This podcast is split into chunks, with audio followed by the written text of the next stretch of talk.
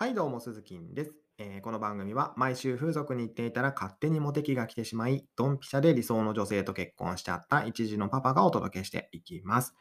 ということで今日は彼氏がいる女性の正しい攻め方その2というテーマでお話をしていきます。えー彼氏がいる女性っていうのはですね、むしろ狙うべきだよっていうお話を昨日と今日で、えー明日も 3, 3日にわたってですね、お話をさせていただきます。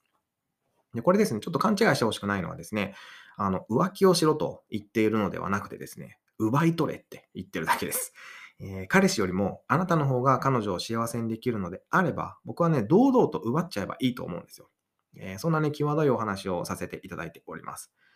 えーよくね、こう、好きな女性に彼氏がいたら諦めるっていう男性が多いと思うんですよね。僕も、まあ、当然そうでしたけども、だってもう自分以外に好きな男性がいるわけですから、彼氏がいるわけですからね。もう自分が入り込む余地なんて普通はないと思うじゃないですか。でも果たして本当にそうでしょうかという疑問を僕は抱き、えーそこに対してですね、検証と、えー実験を繰り返しているので、まあ、それについてのお話をしていきます。はい。で、まあ、僕は個人的な意見ですけども、彼氏がいない女性よりもですね、彼氏がいて、何かしら不満を抱えている女性の方が、次の恋に積極的だと思うんですよね。なんか、こう、その辺歩いてる人に、めちゃくちゃ美味しいラーメンここにありますよって言うよりもですよ。今、現在、もう劇的にまずいラーメンを食べている最中の人に、いや、あっちにもっと美味しいラーメンありますよって言った方が、いや、マジっすか？ってなると思うじゃないですか。そっちの方が食いついてくれますよね。ね、なので、まあ、好きな女性に彼氏がいたら諦めなくちゃいけないっていうのは、もう全くもって幻想です。むしろ逆で、彼氏に対する不満からあなたが救ってあげるべきだと僕は思います。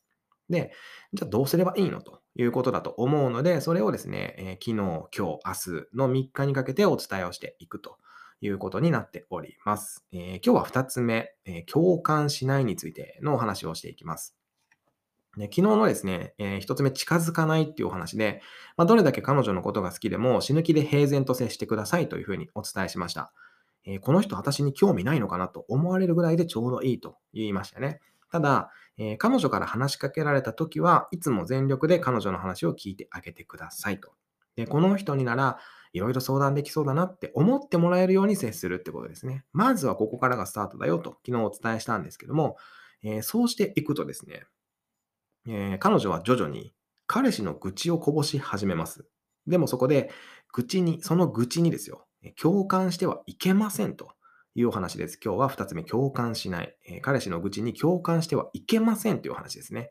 えーどうするかというと、彼氏の味方をするんですよ。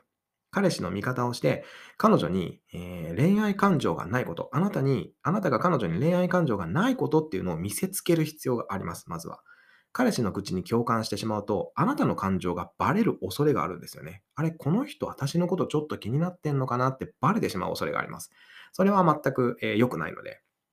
えそして何よりもですよ、彼女はまだ彼氏のことが好きなんですよ。嫌いになってるわけじゃない。好きなんですよ。自分以外の誰かに彼氏を悪く言われて気分がいいはずないじゃないですか。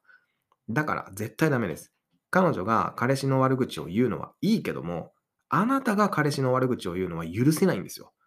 で例えば、この前デートすっぽかされたんだよねと彼女が愚痴っていたのならば、まあ、急に仕事が入ったんじゃないとか、彼氏をかばう言葉をかけてくださいってことですね。間違ってもですよ。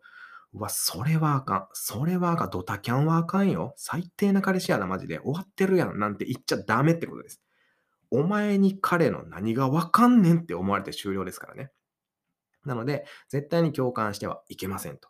いうことで、えー明日はですね、3つ目の話さないについてお話をしていきます。えーまた明日の放送でお耳にかかりましょう。バイバイ。